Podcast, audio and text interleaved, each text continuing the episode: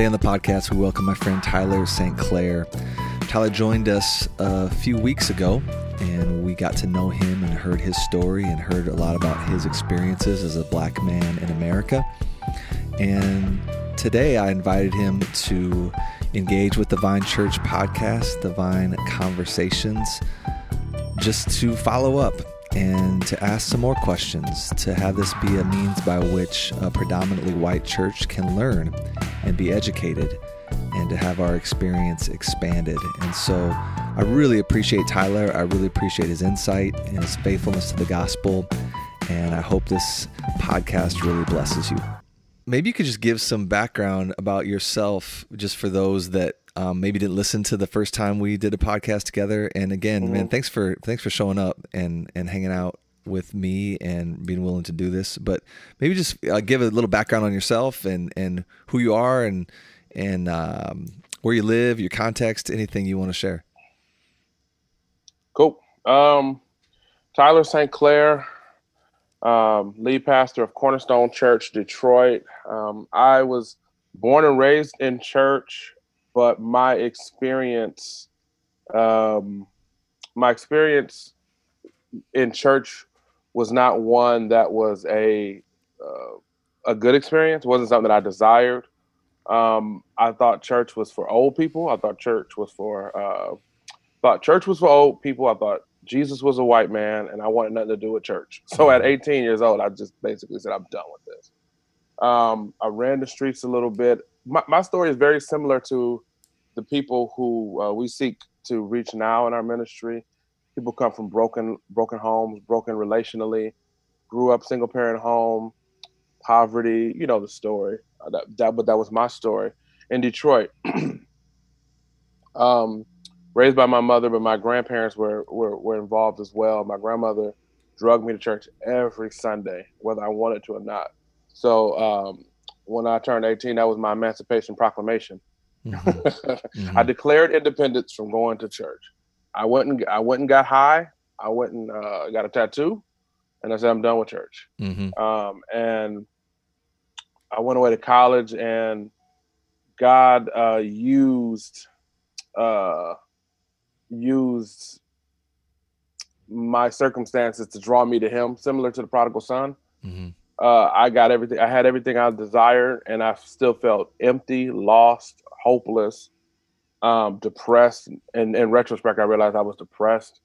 Um, I didn't want to live, and um, I came home from college after a, a really, um, really dangerous and traumatic uh, experience with the police. I was about I was, I was in uh, the middle of Michigan, middle of nowhere. I was two hours away from my home, um, and I had a really, really uh, traumatic and near near near um, I don't want to say near fatal, but near deadly experience with the police.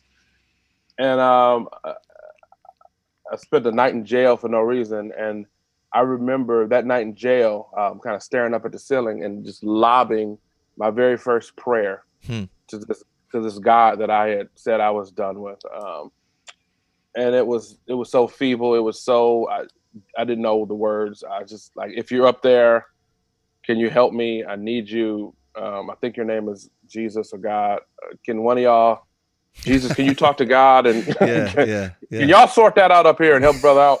uh, that was the crux of my prayer. Um, and, and, again, this was a cat who grew up in church, and I didn't, I didn't know how to pray. Sure. Um, so I come home, and then a friend of mine becomes a Christian. Long story short, he ends up leading me to Christ, and um, because how I'm wired, I am a I am a person of extremes. So when I was in darkness, I was in extreme darkness. Um, and that's all I wanted. And when I became a Christian, there was no waffling. I literally uh, felt a sense and an urge to ministry months after I became a Christian mm-hmm. and began to pursue that at 19 years old. Didn't know the Bible, um, didn't know scripture, didn't know the gospel well. Um, but I just was on fire. So a little, little bit after that, I started preaching really heretical Bible studies because um, I was not discipled well. Sure. Um, people, you know, people see a gift, say, "Oh yeah, yeah, yeah." I, I, I had, uh, I had Joshua in the Lion's Den, and I was all over. um, but you know, I was excited. You Yeah, know, I was yeah. excited. I wanted people. I wanted people to know this, know this hope that I found. Mhm. So, um, yeah, I knew at 19 years old that I was um, uh, that I that I felt compelled to reach out to the least, the lost, the last, and the left behind. Mhm. Um, those are the people in my community that the church does, for the most part, does not desire because they're more of a headache. They're more of a burden. They don't pay. They don't pay tithes. They bring they uh, children out of wedlock up there and they ask for money. They they walk in and they look like they're casing the joint. Uh, that was those were the people that I felt God called me to reach because that's that was the element that I came out of. So yeah, man, for the last 20 or so years, I'm getting old. I've been in the northwest side of Detroit slugging it out for the Lord Jesus. We ended up planting a church um, four years ago. We celebrate four years, uh, Lord willing, in October, and um, and we've planted one church uh, so far. We're in the process of uh, Lord willing planting another church in Cleveland, Ohio. We have pastoral residents and um, people getting saved. Yeah, it's just it's just it's God's grace in a way that um, um, I can only point back to Him and give Him the glory because it was it's not because Tyler is good and Tyler is such a, such a good pastor. It's because he is um, awesome and gracious and wants to see His kingdom advance. So Yep. Amen. Man, thanks for that summary. That's super encouraging. I want to I want to try to discuss something that you mentioned and I'm not even sure how to discuss it discuss it because it feels Mhm. like a bit of a landmine for me to bring this up, but if it Mhm. goes poorly, we'll just delete it from the podcast. Um but you can leave it in. yeah, exactly, exactly. You'll get the emails, not me. Exactly. Um but like so you I don't you you said you were raised by a, a single mom Mhm. and I know there's certain people that like to um maybe maybe place any type of dysfunction they might see in the black community at the feet of uh, fatherlessness hmm how do you think about that issue? How do you talk about that issue? Um, can we just talk about that? I'm, I'm not even sure how to talk about it, but Yeah, uh, yeah, yeah. But it feels like for me as a white person that could be a landmine to bring that up. But I'm not even sure. Like, how do you feel about me even bringing that up? So, yeah, we could talk, we could chop it up. So um, I try to I try to look at the um, the issue of fatherlessness. Um, I, I try to look at look at it on both sides and try not to fall into either one of the extremes. So you have one extreme, um, a more conservative view, and that's you know it's personal responsibility. They need to do this. They need to pull yourself up by your bootstraps. You need to get it together. You need to do this.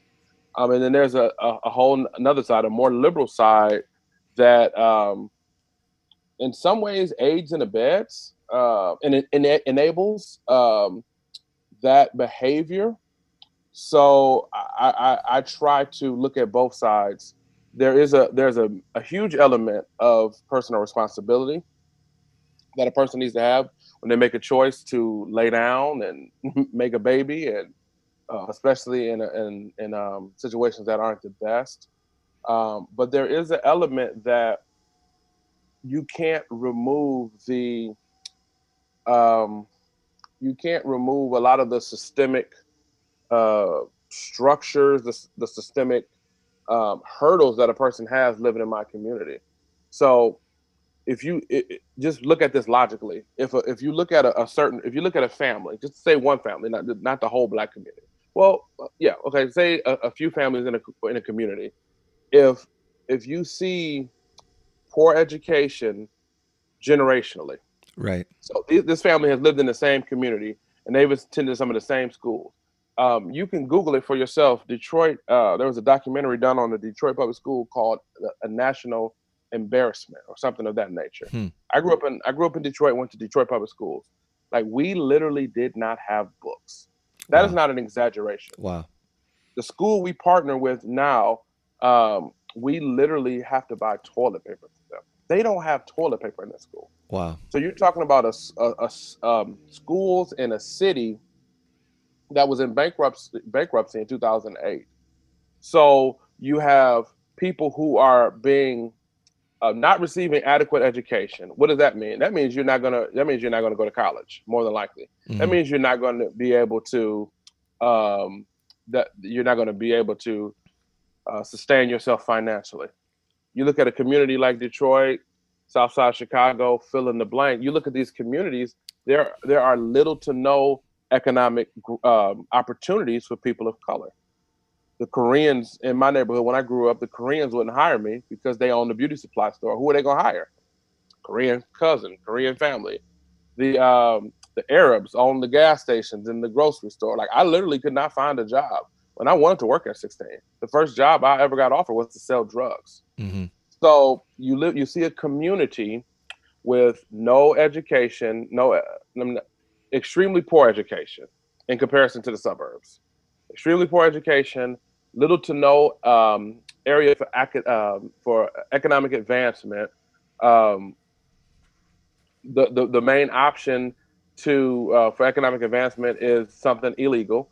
Uh, so again, you, you can't you can't say look at this this uh, white nuclear family that lives in a state in a, in a not to mention and you live in Detroit, uh, low tax low taxes and so poor public services, and all all of these things. Gotcha. Um, you can't compare a a family that lives in fill in the blank um, suburb of of Detroit, 25, 30 minutes away, and they don't have the same hurdles. Now, again, should people be procreating loosely, recklessly, wildly? Absolutely not. Is there personal responsibility? Absolutely once once a child is, comes into the world, are, are these two parents, whether they hate each other, cats, dogs, frogs, or whatever, married, unmarried, are they responsible for that child? One hundred percent. Um, but you you can't you can't just say personal responsibility, personal responsibility, and not look at a lot of the uh, landmines that people live in, poor housing, like all of these things um, contribute to fatherlessness, single mother uh, scenarios in, in Detroit. The the the um, the fact that uh, black and brown men are four to five times more likely to be incarcerated. Uh, why there's so many single mothers? Because so many so many young black men are incarcerated, more uh, substantially more than uh, their white their white counterparts for the same crimes. Like this, this, the, the, like these stats uh, are, are are proven Mm-hmm. You know, and mm-hmm. I'm not that read the numbers, read the stats person, but the prison, the the um, the prison pipeline from the black and brown community has been proven. Mm-hmm. You know, read the the, um, the new Jim Crow is mm-hmm. a good mm-hmm. book to read. Mm-hmm. The, if you don't want to read the the documentary 13, like all these things are factual that black and brown men were uh, incarcerated at a much higher rate than their white counterparts for the same crimes and sometimes lesser crimes. Yeah. So why they're single, so so all of these things contribute to uh, the the epidemic of uh, broken families in in uh, my community. Yeah. So as a as a pastor that's seeking to disciple people, could you just give us um, a window into maybe how you would talk about that issue with people at your church? So which people? It, yeah, either one. Uh, like you, you, you tell yeah, me. My church, yeah. Give me my the, church is, give me the diversity. diverse. Yeah, our church is diverse. We're all over the place, um, uh, racially, socioeconomically, experience-wise. So we have we have people who have only lived in Detroit their whole lives, and we have uh, we have black people who have only lived in Detroit their whole lives and lived in a 12 block radius like me, and we have uh, white families that just moved here. Yep. So what we try to do is um, we try first we start with just open dialog mm-hmm. um, I tell my story. I not that I'm a um, not that I think I am the you know gold standard or or a model or anything like that. Um, but when a person hears that um, I came from a similar situation, I came from a similar uh, scenario, it gives them uh, a little more. Um, they're more apt to hear me. You know, there there's uh there's young men at our church that you know I talk to and I relate to, and they feel like I'm the only person in the world that uh, can understand them. you know what I'm mm-hmm. saying? Because I came from a came from a similar situation, mm-hmm. extreme poverty, brokenness, Detroit public school, you know, uh, ran the streets. So um, I'm open about I'm I'm open about that. I don't hide it. You know, um, I don't hide the fact that you know I, I, grew up in poverty. You know, I know the struggle. Um, but you know, we we we have we have those those conversations openly, but also um, we try to point people back to resources. Like you know, I mentioned those two. Um, but also, um, yeah, man, it, it, it's it's in it's in the con- those conversations happen in the context of discipleship. Yep. You know, I think I may have said that the last time. Um, but yeah, that's that's how we do it, man. Um, having those conversations with a person that there's trust, there's relational equity, there is a level of understanding. So I can have a I can have a conversation and say something that is somewhat confrontational to a white brother in my church, and it sting less because he knows my heart. He knows Amen. I'm for him. Amen uh, he knows that it's not out of malice, but it's this this this is out of you know I, I decided to see you grow in this area. And the same thing, I can have that a conversation um, with a black brother or a black sister, mm-hmm. but they know that you know this is this um, this is my pastor. He's my friend. He's my brother in Christ. He's for me. Right. You know, I have that conversation with some joker on the internet. You know, it's just it's just we just banging it, we just banging we just shooting back and forth. Right you know there's there's no relational equity there. So um yeah it happens in the context of discipleship and it happens you know in a place of where, where, where some trust and equity is already built. Yep that's so good man. That's so good. It's like uh in, in a lot of you know the issue of racial justice as i've been thinking about it and been learning about it is so complicated and profound and extremely yeah, it's like anybody who thinks otherwise is just naive. But mm-hmm. but what I keep coming back to is I know we can make progress if we're committed to relationships. Yeah. Like in the long haul. Exactly. Over a long yeah. period of time. Mm-hmm. Um, mm-hmm. but let me ask you this, Tyler, because I think this is really helpful. Um, you know, I, am a ch- I'm, I'm leading a church that's 97% white. Um, most people didn't I would imagine I can I can probably say pretty factually most people did not grow up in a in a poverty culture. Mm-hmm. Um, I mean I grew up in firmly lower middle class. Like my mom got some of my clothes when I was little at garage sales, and we mm-hmm. never went out to eat. But it, I would never say that we were poor. right. Help somebody understand uh, what what what is what is that experience like? And how did that shape you? And maybe just describe your experience uh, as you described it as you know living in poverty. And and how can you help people have compassion for that? And yeah. So yeah um it it it had um it had um i think both negative and positive um, effects on me personally. Um, like you, you meet um, a person who grew up in you know poverty to extreme poverty. Like we weren't in extreme poverty, um, but we were lower, lower, lower, lower, lower middle class to okay. poor.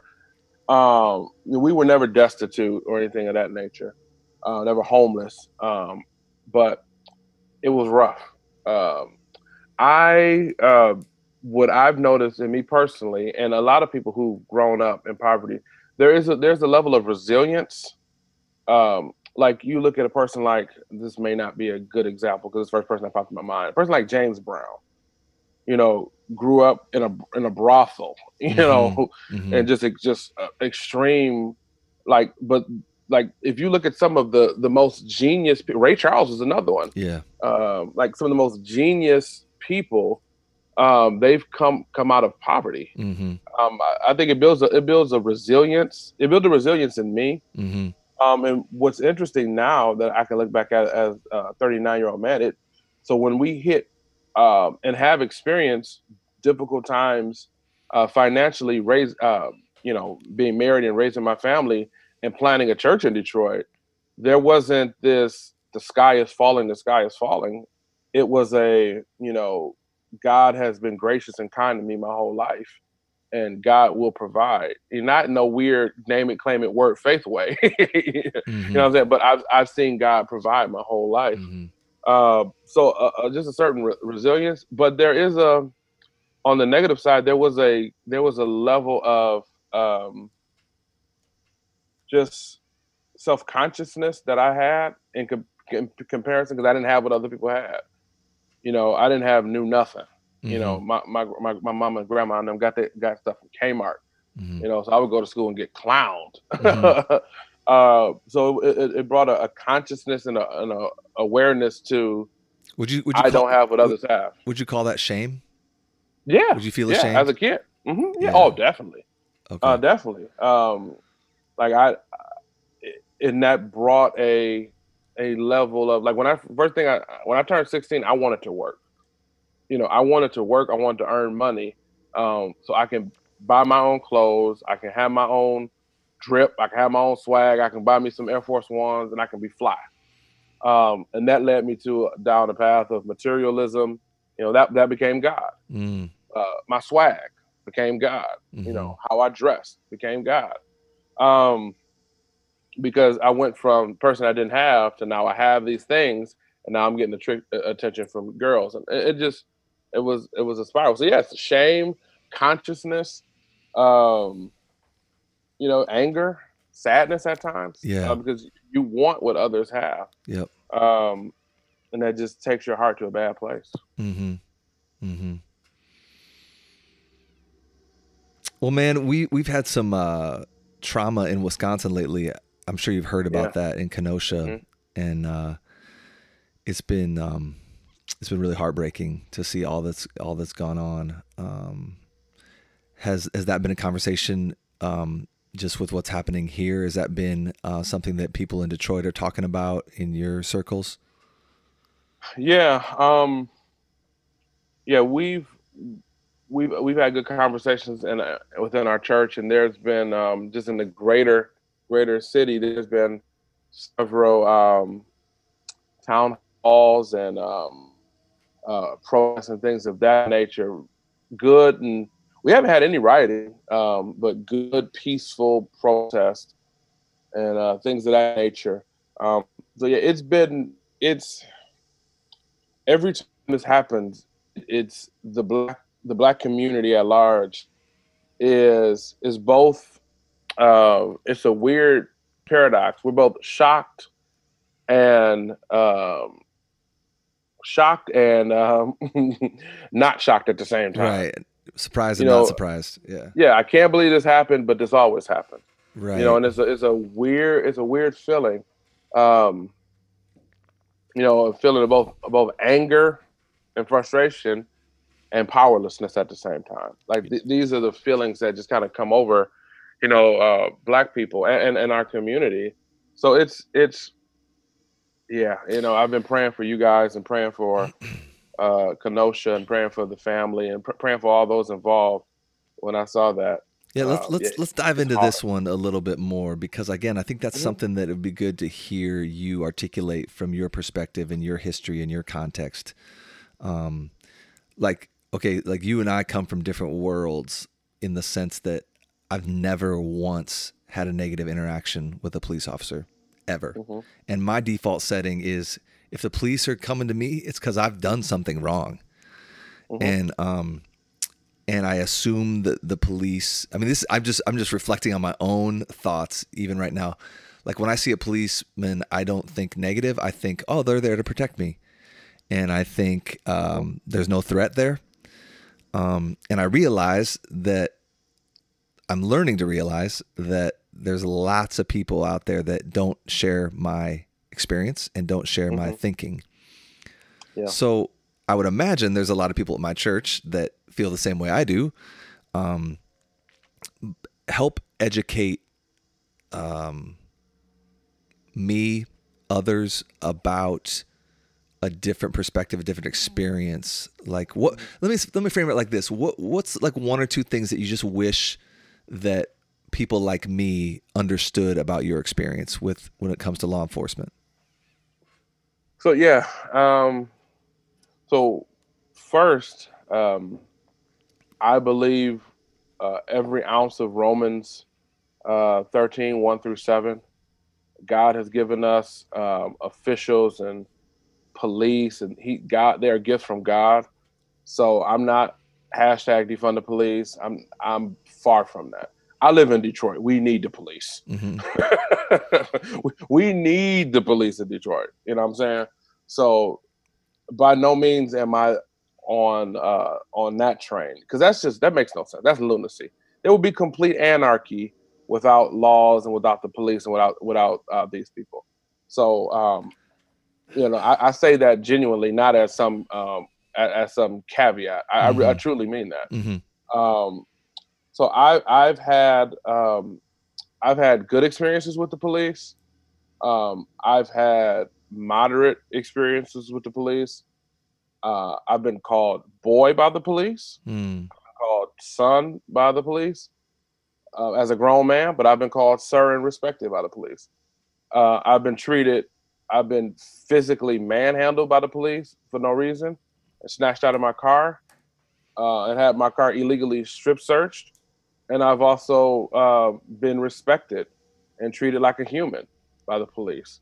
So um, the the thing is, what what a lot of um, what what a lot of uh, my brothers just don't get is I have so many I have so many vast experiences with the police because I fit the description. Mm-hmm. I I I've been told that I've I have literally been told that I fit the description for someone that they're looking for, and no one tells me what the no one has yet to tell me what the description was or what they were looking for them for. Mm-hmm. And this this literally happened mm-hmm. um, to me several times. I was driving around with, and I'm not going to say his name, but a very prominent black pastor in Acts 29. We were driving around through the, his neighborhood, um, and I guess because we were two black men that um, looked like we shouldn't have been driving the car that we were driving, nice vehicle, uh, pulled us over, harassed, harassed, harassed us a little bit, not physically, just verbally, asked for his license, came into the car, threw it in the car, and walked away. Said, "You look like somebody we were looking for." Um, and this is the experience I had uh, with, you know, like I said, a prominent pastor in our network. Wow. So this this is um, the unfortunate reality that um, black men face, um, and I don't I don't know how to I, I, don't know how to sugarcoat it. I don't, I don't I don't know how to I don't I don't know how to make it palatable for people who don't want to understand that. Yeah, let me ask it like this: Do you would you say that like all of your black and brown friends, um, or what percentage of them would have stories like you just shared about your experience? I don't want to speak uh, with great hyperbole, but I would I would definitely say eight and a half out of ten. Yeah, so eighty um, some percent. I would definitely say that. Like there is, it, it's a it's a rite of passage in the black community that whoever that male figure is, to me it was my uncle, um, because my father wasn't in the picture. But you get this talk, you you get this preparation at around 13, 14 years old, and I've already begun having having these discussions with my son, right? Of how you look because um, my son is my son is 13 going on 14 but physically he doesn't look it. I'm 6'3 um, and my wife is 5'10 so we were just bound to have massive humans. Uh, my son look my son looks 15 years old. Right. He doesn't look 14 right. So he's already he's already been um, profiled and followed in stores and harassed sure. as a young boy. Um, so when we go into the store, tell them, you know, you you they're looking at you and you see them looking at you. You just keep your hands to your pocket and don't pick anything up. Yep. Um, like these are conversations. You know, I had to have the conversation with my son about Tamir Rice, mm-hmm. um, a young young boy that was playing with a gun, a toy gun in the park and was and shot dead. Right. Uh, Twelve years old. Um, so he's not allowed to play with toy guns. He right. wasn't allowed to play with toy guns. Like this is the reality, um, and this is this is the reality that we experience. So uh, I it's I don't know how to make someone receive that that does just does not want to receive that. Like you look you look at you know arrest imprisonments, all, all of these things, police engagement, like these things are disproportionate in the black community. Um, they just are. Right. Uh, so yeah, I yeah. think just what you just said though is super instructive because if I think about all of my white friends, um, and I if I were to guess, I mean again I'm guessing, it's just like you're guessing, I would guess that maybe five to ten percent at mm-hmm. the most have had a negative, like a real negative kind of scarring mm-hmm. interaction mm-hmm. with the police. You know, yeah. so that that alone. I mean, mm-hmm. granted, it's just uh, you and me sharing our perspective, um, right. and it's not like factual data. But I think that alone is a really important data point. Yeah. Just that there are different experiences out there based on your culture and your skin color. Yeah skin color as well as uh, class. Yep. Um, because there's a difference between being a um, affluent, educated. Um, I, I use the distinction an African American, educated African American than a poor black dude in Detroit. Okay. They're handled differently by the police. Mm-hmm if if a if a dude driving a really nice car for the most part for the most part for the most part paint with a bit of a broad brush yep but if a dude with the uh if a dude is driving a nice vehicle and he's pulled over by the police and he's educated clearly articulate cl- well dressed well put together the police are going to handle him differently mm-hmm. than they handled uh jacob blake mm-hmm. an undershirt mm-hmm. You know what I'm saying? Uh, it's it's just it's just it's just um, yeah. I like I, I I've I've noticed that I've noticed that about myself. The the older I have gotten, gray on my face, driving a minivan, um, with kids in the car, I'm pulled over less. Gotcha. Significantly less. I don't look like a threat. I'm I'm I'm less and less fit in the description. I see. I'm an old I'm an old black dude with gray on his face now, and a, and a car full of kids. I ain't heard nobody. I'm yeah. I'm fitting the description less and less. Yeah. Um, but when I was younger with cornrows, mm-hmm. you know, uh, when I was younger with cornrows, and I was riding around in the undershirt, and riding around in the t-shirt, and. and in a in a car in a small car by myself or with with a, with a bunch of other dudes. Yeah, you know what I'm saying. So it's, it's also that it's a it's a class dynamic in it as well. Yeah, that that makes sense. Um, I mean, and I can I can think of that being the same way for me if I'm just engaging with white people. Like I 100%. can have a. T- I mean, it's like the Book of James. Like he addresses this. Don't don't show favoritism based on how someone looks. Mm-hmm. The Bible speaks to this, but I see that tendency in my heart too. Even if I'm just talking to white people, I'll 100%. look at someone who's definitely looks homeless or whatever, and versus someone who looks like they are a CEO of a company. Mm-hmm. Yeah. I mean, my heart, my sinful heart, can tend toward favoritism easily. One hundred percent. James, James, James kills it and nails it right on the head. Mm-hmm. Like um, a person dressed like Steve Jobs, uh, a person dressed like uh, fill in the blank, suit tailored, uh, white dude. Mm-hmm. He walks into church. Um, he's treated and handled differently, or especially if they know someone f- famous in the community, you know, prosecutor, lawyer, whatever. Um, then my man who's who's uh, strung out on pills, mm-hmm. walking there with a, a, white dude with a dirty undershirt, mm-hmm. uh, smelling, hair looking raggedy, he gonna be treated differently. Mm-hmm. You know, it's just it's it's it's human nature. I, I say this often, and it, it's jarring. It's jarring to people, but each and every one of us has prejudice. Mm-hmm. Each and every one of us has prejudice. Um, I I I I, ref, I, I try to refrain from use, using that R word. when you, you call a person a racist, you've basically called them the worst thing in the world and defame their family and spit on their grandmother's grave. Right. So I I, refra- I try to refrain from using the the R word and calling the person a straight up racist. But if you are honest, each and every one of us has prejudice. Guess what? I have prejudice against the police. Mm-hmm. I've I've had guns pointed at me. Mm-hmm. You know, at random at, at routine traffic stop. I literally been harassed by the police, and in front of my children and felt like less of a man. Mm-hmm.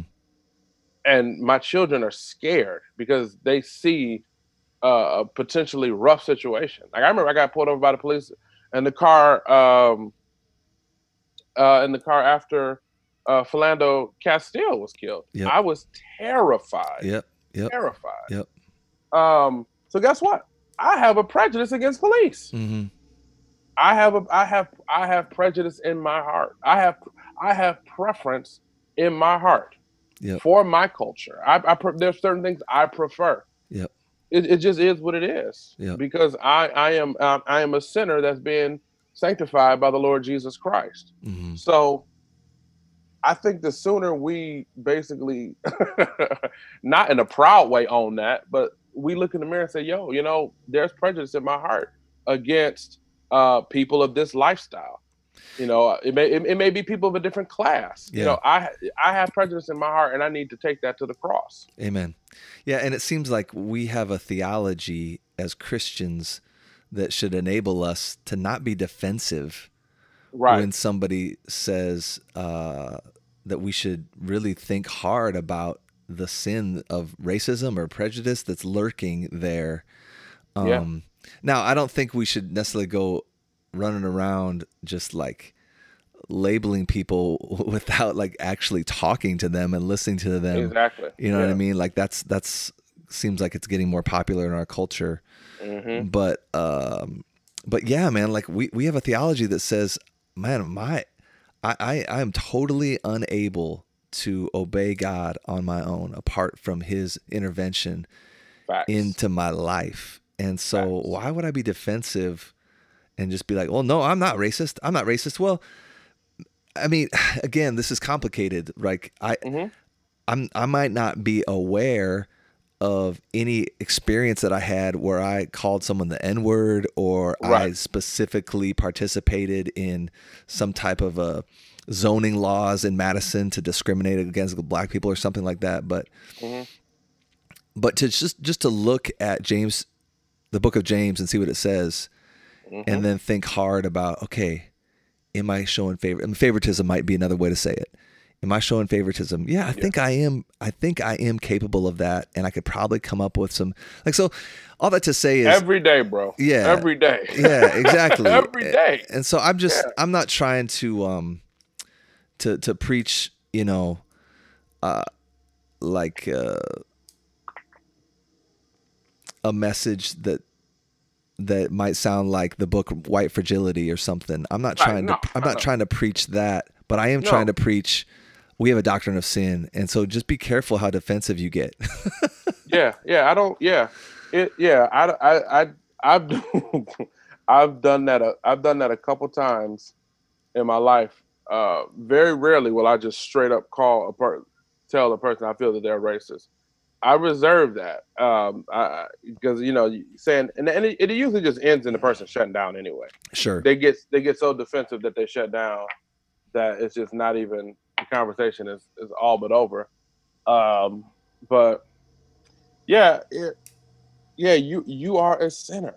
Mhm. I am a sinner. My heart is is prone to favoritism. Mhm. Like I like I for the longest um, because I grew up grew up poor. Um, like I I just I could not stand people who had. Mhm. I couldn't stand them. And again, that was just because of me. They ain't did nothing to me. I hear you. but it, it- but it was it was it was a strong feeling. Like I, I can't stand you. Look at you, living easy, Yep.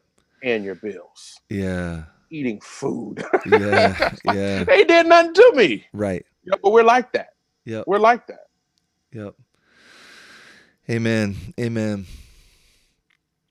How was um I'm curious about your church being diverse and these issues being at the forefront um when it comes to racial justice, when it also comes to an upcoming election. hmm How are you thinking about unity at your church? Because I, I would imagine because there's diversity, Mhm. um, I would assume there's a diversity in political uh, convictions about like specific nuanced things. Maybe We're some. telling we're telling everyone to just write in Ross Perot. I'm voting for Kanye. he's, No. He's dead, right? I think Ross Perot's I dead. think he did. Yeah, I think he did pass away. Well, never mind. Uh, right in Jesus. He's still alive and well. Mhm. Um, Amen.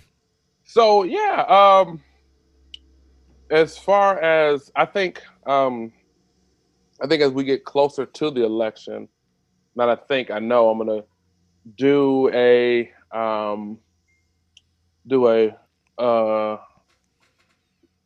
a little one week sermon um, from Romans 13 and just kind of talk about our our duty, our civic duty. Um, and then probably just have like a dialogue about it.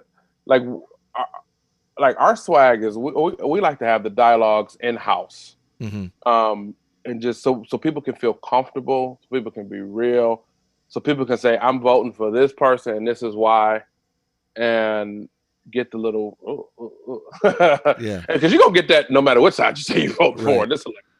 Um, so I'm not. I think it's. Uh, boy, do I want to go? Yeah, I think it's irresponsible, and I think it. I, I think it's. I'm, let me try to say this in a way that's uh, doesn't sound too heavy-handed. Um, I think it's irresponsible, and it's not my job, and overstepping to tell people who to vote for hmm um i i or or or even try to uh, the pastor may not explicitly say like there's a certain large church pastor that said true believers are going to vote for you know this candidate i think that's that's not that's that's not one that's not my job bro Right. that's not my job and two it's just that's what are you what are you doing hmm and but sec and but but in more subtle ways, the pastor may not explicitly say like that, but more subtle ways, you can see the church or the pastor trying to swing people by certain things that they say, Sure. uh, and to, to, to try to lean a certain way. And it happens in both ways. I mean, I'm I'm I'm I'm black, and I grew up uh, in the black church. They would just be straight up and down, yo, we voting, we Democrats hmm you know, and this is who we gonna vote for, and, we, and they'll bring in a Democratic candidate. Um, you know, and and, and uh, white evangelical churches do the other side and all that jazz. I don't think that's my job. My job is to um, teach people how to think about civics and politics in light of the gospel of the Lord Mhm. Jesus Christ. hmm And if you go in there and hold your nose and vote for either one of those people, that's between you and God. And it's not something that should divide us. And it's not something that makes you better than another person because they didn't vote for who you voted for. hmm You know, that's just kind of that's kind of how I'm looking at it, man. Um, we didn't we didn't get a lot of um, trying to think back last last election. Our church was a month old uh, last election, so it still was things were still new um, and fresh. But we've we've had we've had conversations in our in discipleship groups and, and just in the setting and people just kicking it around.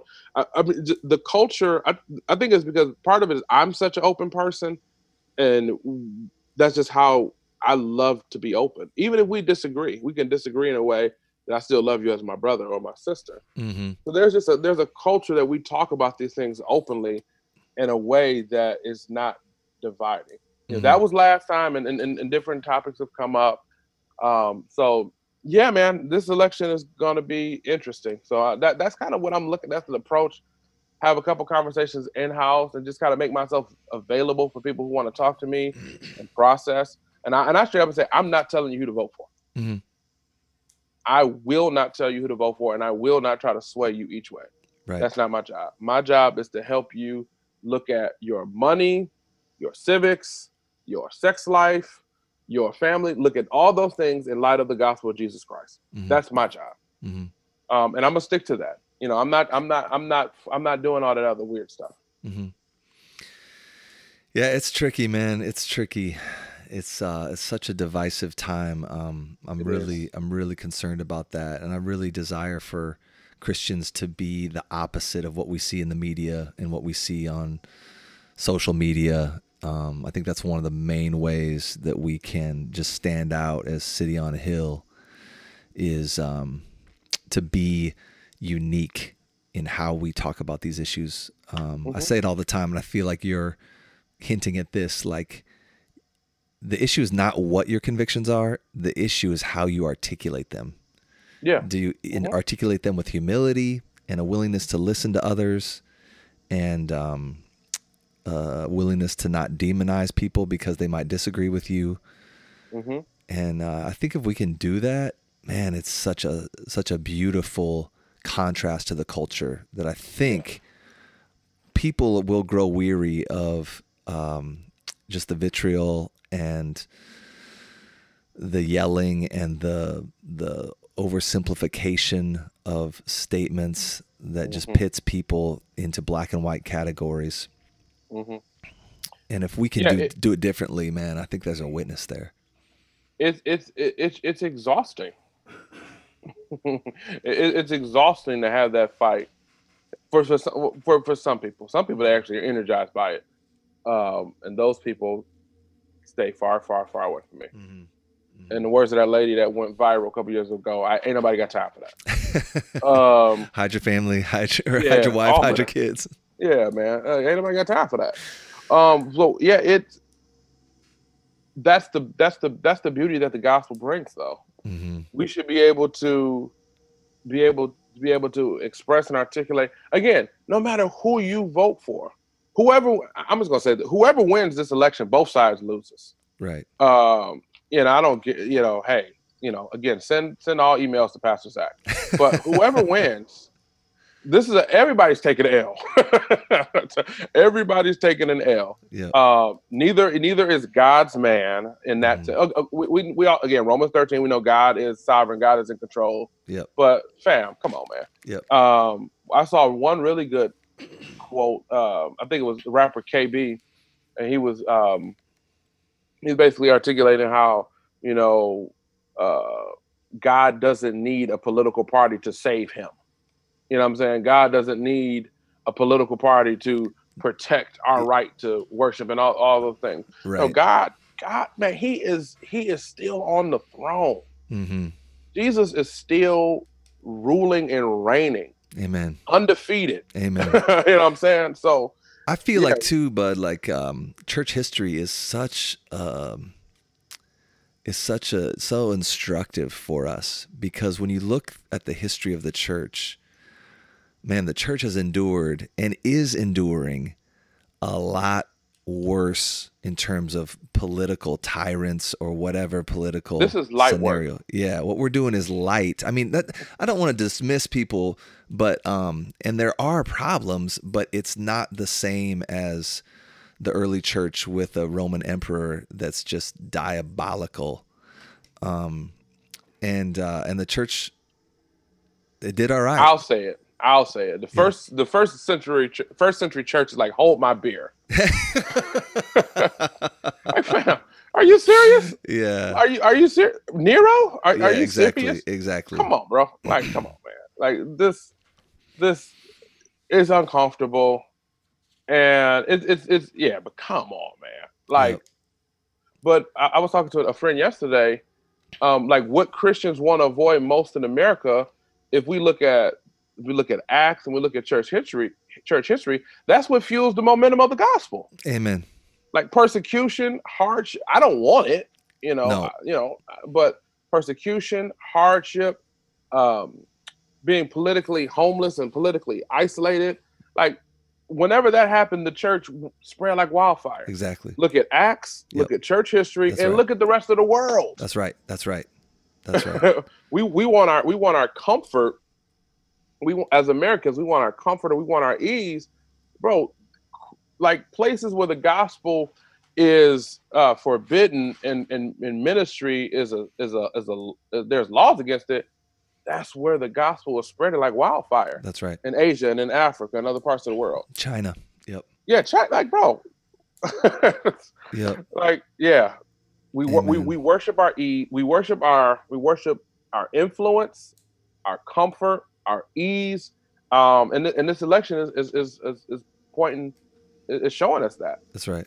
a lot of christians like if this person gets in office he's going to make my life easier as a christian Mhm. or he's going to protect my right and like man if if this may be a, a, a, a another landmine but if it takes affliction and persecution and hardship and being ostracized and being maligned, if that's what it takes for revival to happen, I wouldn't be mad. Yep. I would not be mad. Yep. Yeah, I'm I'm with you, man. I'm with you. Well, we should wrap up, Tyler, but um is there let me just ask you this like cuz we're always looking for resources um just going back to the racial justice thing and the helping white people understand the black experience in America. Mm-hmm. Are there are there a couple resources that you recommend that you're like, man, I just wish all of my white brothers and sisters uh, would read this book because I think it would really help them um, have compassion and um, and grow in understanding a different culture. Yeah, I would. Uh, so one of my heroes, I'm gonna can I give you three? Please. You like asking me to pick my first child, uh, my favorite, my favorite child. Um, my hero in the faith. One of my heroes in the faith. One was my pastor who discipled me small little storefront church. Nobody has ever heard of him other than the handful of people that's been through the, the doors. But my other hero in the faith is Bishop Richard Allen. Um, this man was uh, so Richard Allen and Lemuel Haynes. They both have excellent autobiographies. Both men were born into born in slavery and went on to do amazing, absurd, ridiculous things for the Lord Jesus Christ. Richard Allen was led the very first protest on American soil, which was in a church. Mm. Uh, Richard Allen and Absalom Jones and, and 30 other um, uh, blacks kneeled in the whites only uh, section. Uh, I believe it was, uh, I believe 1787. I believe I don't remember, um, but they kneeled in the whites only section and they left. They were all put out the church, and he started the uh, AME Church with like the first black denomination.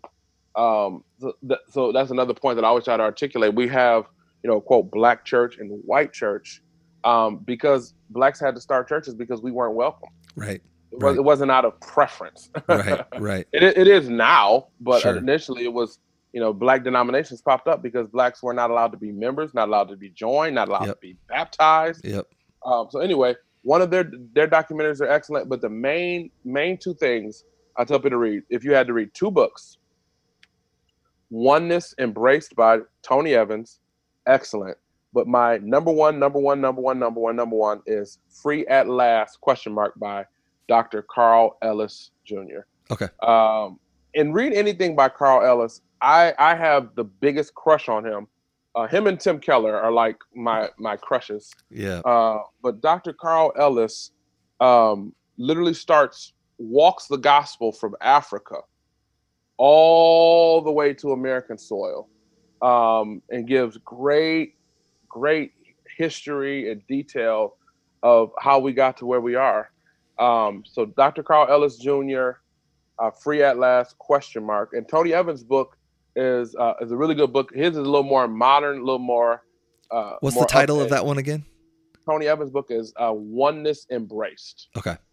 Um, and Tony Evans is uh, so. We, again, we don't have to pick an, a side. Sure. You don't have to pick the extreme uh, extreme, extreme, extreme black uh, conservative talking head. I'm, I was gonna name a name, but I'm gonna be nice. Um, and you don't have to go and pick the extreme person, the extreme black talking head that might be viewed extremely liberal. Sure. There are uh, theologically conservative, reformed, faithful black theologians uh, that speak the truth right down the middle. Call mm-hmm. everybody accountable. Yep. Tell white folk they're wrong. Tell black folk they're wrong. Tell us yep. all we need to repent yep. and be one. Yep. So Dr. Dr. Tony Evans is one, and anything by Dr. Carl Ellis Jr. But um, yeah, I got to hear Dr. Ellis um, at a conference like 20 years ago, and before these issues were as hot yeah. as they are right now, and he was talking about it back then. And um and it was over my head. I, I didn't have the maturity or the categories to he all, he's to still hang. over my head. Yeah, but uh, but Yeah, but I remember brilliant. just thinking he was um, yeah, I remember thinking that this was this was something I need to pay pay attention to. hmm Yeah, his book "Free at Last" is really good. Really Okay. good. Okay. Well, well, Tyler, it's been such a joy, and thank you for blessing our church. It's uh, the first podcast got rave reviews, and um, I'm, I'm thinking this one's going to be the same. So, uh, really appreciate you, brother, and My uh, pleasure, bro. maybe in a few months we can we can chop it up again. for Christmas, the Christmas edition.